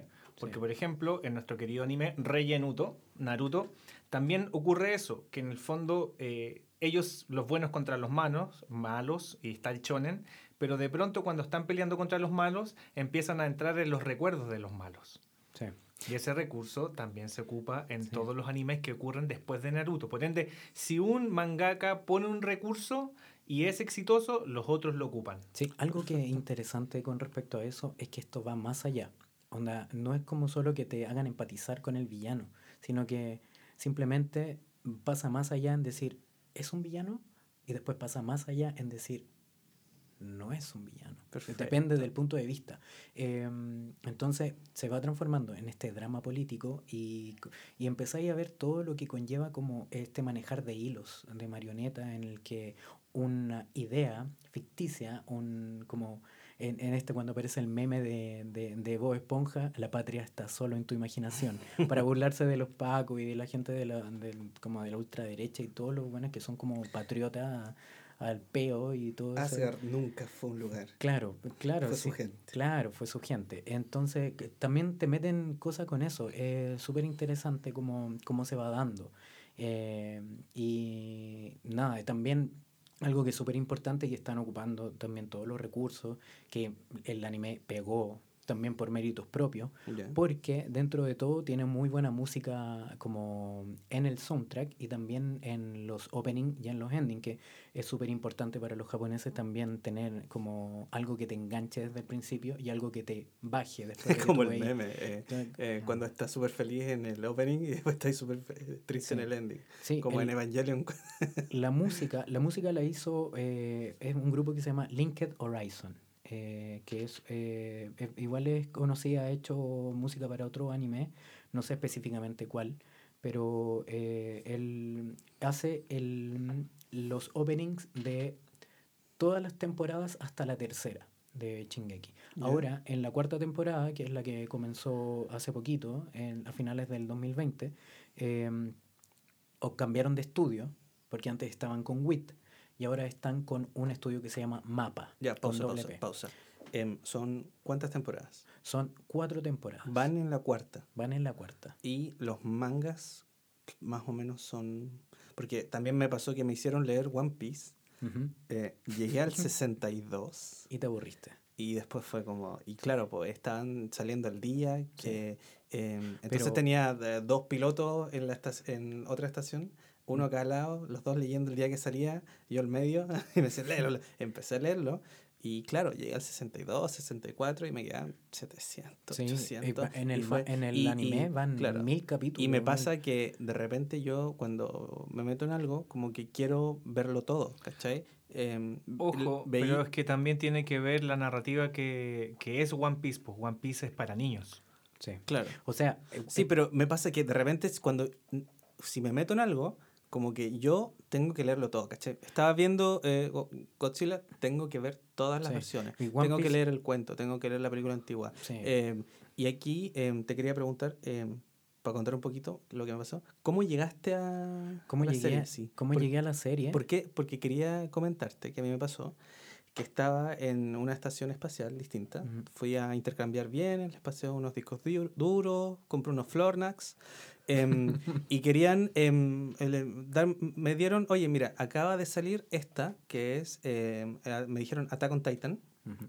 y aquí es otro tema. ¿Cómo le decimos? Porque eh, está bien decirle Chingeki o Chingeki no Kyojin, Sí. o deberíamos decirle No, Attack on Titan. no, lo mismo. no, es como empezar a decir en vez de Star Trek, Star. Sí, eh, o- yo- o yo la le- guerra, en vez de la guerra de las Sí, galaxias. Claro, claro. Y me pasaron, eh, compré siete Flornax y me dicen, mira, tengo esto, eh, Attack on Titan, y tengo esto que es una nueva versión en 3D de Starship Troopers. ¿Cuál quieres? y, y claro, pues como a mí me gusta mucho la versión de Paul Verhoeven, soy muy fanático de Starship Troopers, tomé Starship Troopers, eh, me leí el libro, vi toda la serie de los eh, Rockneck, vi todas las películas y me tuve que, que ver todo lo que era de Starship Troopers. Ya. Y claro, pues cuando de repente me meto en, en un tema como que es mi manía de verlo todo, em, es, son muchos mangas, son... No, no, no, no son, no son para nada tanto. Imagínate que en el anime van 70 capítulos, más Ya. o menos. Van a ser, o van a ser 70 hasta el momento. Y a eso, si es que sale la segunda parte de la cuarta temporada, se le van a agregar, no sé, 12 capítulos más, 13 capítulos más, si es que sale, porque ahí hay un tema, parece que hay un conflicto con el estudio, porque a la gente no, a lo más acérrimo ahí, otacos, eh, no le gustó el cambio de animación porque cambiaron de estudio, lo que estaba diciendo anteriormente. Pero para mí la animación está excelente en cualquiera de los dos, de los dos como estudios. Eh, el tema es que a la gente no le gustó tanto y cambiaron a Linked Horizon, que en, en la cuarta temporada ah, cambiaron a la, a la cantante por una chica. ya. Eh, eh, el, el estilo es totalmente distinto y se ve también porque el cambio en la última parte del manga es notorio ya. eh, hay en la vuelta de tuerca. Entonces, lo merece ese cambio. Eh, bueno, con el, el cambiaron de estudio, entonces a la gente no le gustó tanto, a pesar de que han invertido plata y han invertido mucho, eh, no le ha gustado tanto, entonces parece que están medio picados en mapa. Y como Mm. que no van a, no saben, todavía no saben si van a terminar. Van a hacer un anuncio el 28 de marzo, que es el supuesto último capítulo del, del anime, que en verdad no termina los arcos que van a, que faltan del, del manga. Se supone que van a hacer un anuncio desde el estudio y también el, el mangaka con el equipo eh, realizador del, del anime. Eh, esperemos que sea como el, el que, que anuncien que van a sacar los capítulos para terminarlo, porque sería como lo mismo que ha pasado con miles de anime o que, que están inspirados en manga. Como por ejemplo, a mí, a mí me pasó con, con Los Caballeros del Zodíaco, Los Canvas, que personalmente me gustaba mucho y no como por presupuesto o porque a la gente no le gustó la animación porque era muy distinto a los monos anteriores. Claro. To- Se- el, el termómetro está en Japón. Si en Japón Sí, no po. sirve y en la televisión japonesa no sirve, se saca. No, es que ese es el problema. Está sirviendo demasiado. Están teniendo los mayores eh, Ah, puntos no, de no, no, no, audiencia. no, no, pero yo estoy diciendo de otras experiencias. Sí, po, sí, no, están teniendo los mayores puntos de audiencia. eh, de hecho, el manga se está vendiendo como pan caliente. Bueno, El único que lo, que lo supera es One Piece. bueno. Y aquí no es tanto el impacto de One Piece, solo en algunas personas. O sea, yo sé que es Pero, famoso y todo. Claro, pero, pero en temas de, de como de marketing o de ranking, eh, hay otra serie que está por ahí dando vuelta y que luego va a volver con su última temporada, no sé si es última, no recuerdo, tienen que corregirme. Kimetsu no Yaiba. Kime- Kimetsu no Kimetsu Yaiba es otra serie que también es un shonen y que también mezcla géneros y que incluso sacó una película para contar parte de su manga. Eso fue muy inteligente porque las películas de anime mayoritariamente son malas, de series, de sagas de series son malas, mayoritariamente son malas. Sí, Porque porque tú yo recuerdo que eh, odiaba cuando tenían los VHS de Dragon Ball Z. Que los fueran ponía historias y distintas. fueran historias distintas. Sí, a no mí sé, como que, que, que no fueran parte de la línea de tiempo. A mí, en lo personal, me molestaba. A lo que mucho. hicieron ahora con, con Broly, que lo trataron de meter al Lo canon. Claro, po. Ahora, Eh, porque Broly era como un... súper famoso en las películas. Bueno, la cosa es que Kimetsu no Yaiba tiene el, como el título de haber superado a Sento Chihiro o El viaje de Chihiro, Ya. que era la película más popular de Japón y vista en los cines japoneses. Kimetsu no Yaiba lo superó.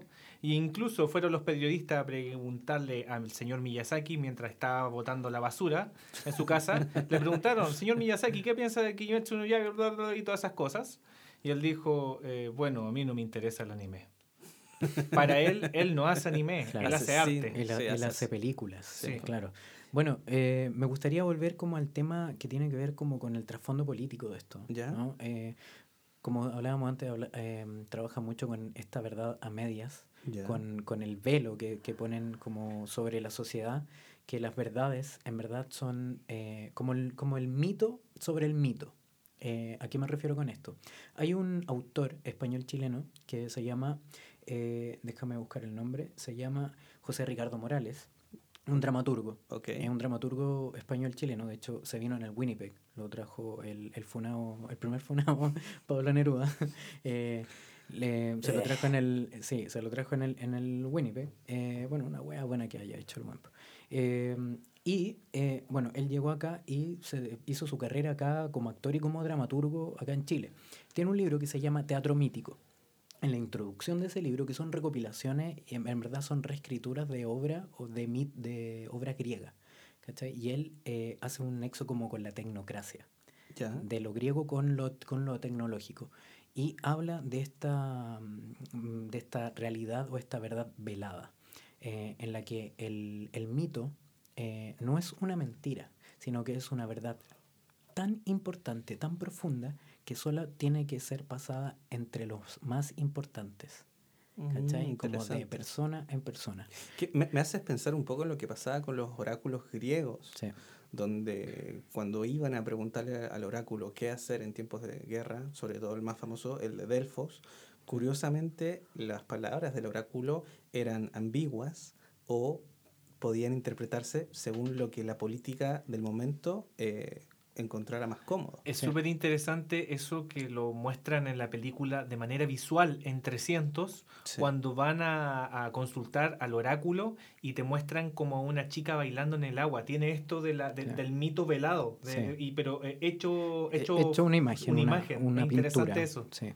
Sí, sí po, y ent- entonces hay, hay mucho que tiene que ver también como con lo que está pasando actualmente en el mundo. O sea, lo que está pasando aquí en Chile es un reflejo, un pequeño reflejo de lo que está pasando realmente en, los, en otros países, ¿no?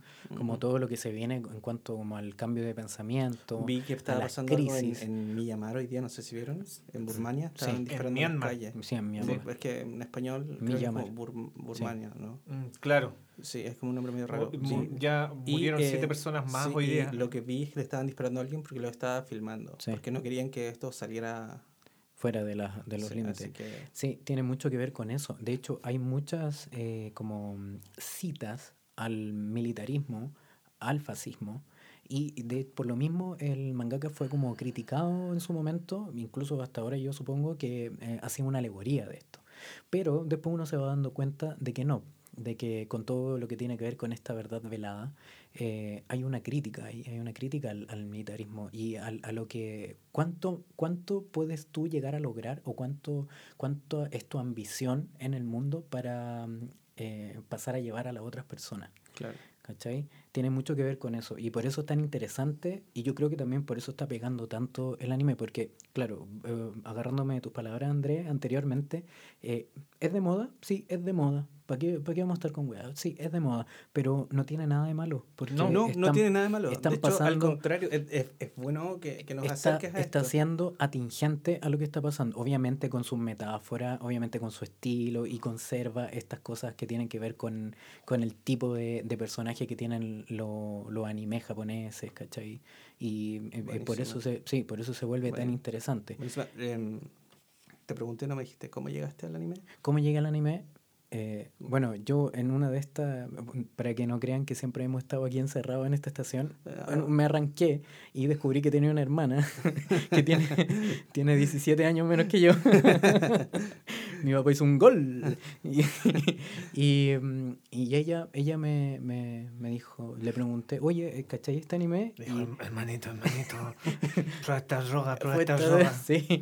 Y, y me dijo, sí, las, ya vi la- las tres temporadas. Y yo dije, mira, así que Mira. acompáñame a verla y lo- la hemos visto Buenísimo. juntos. Sí, ella también es seca y, y de a poco fue como instruida en esto de ser ñoño. Buenísimo. Y lo último, lo, creo que lo dijiste, ya el Alzheimer gravitacional me está afectando.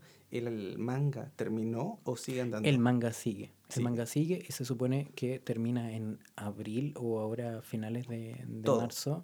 Sí. Todo. Y Sí. también creo que hay películas live action. Hay, sí, hay un live action, eso es importante, que como todos los live action que hacen apurados por el éxito que van teniendo las cosas, eh, es un no es tan de buena calidad. La verdad es que no, no, no le ha gustado mucho a, a la gente.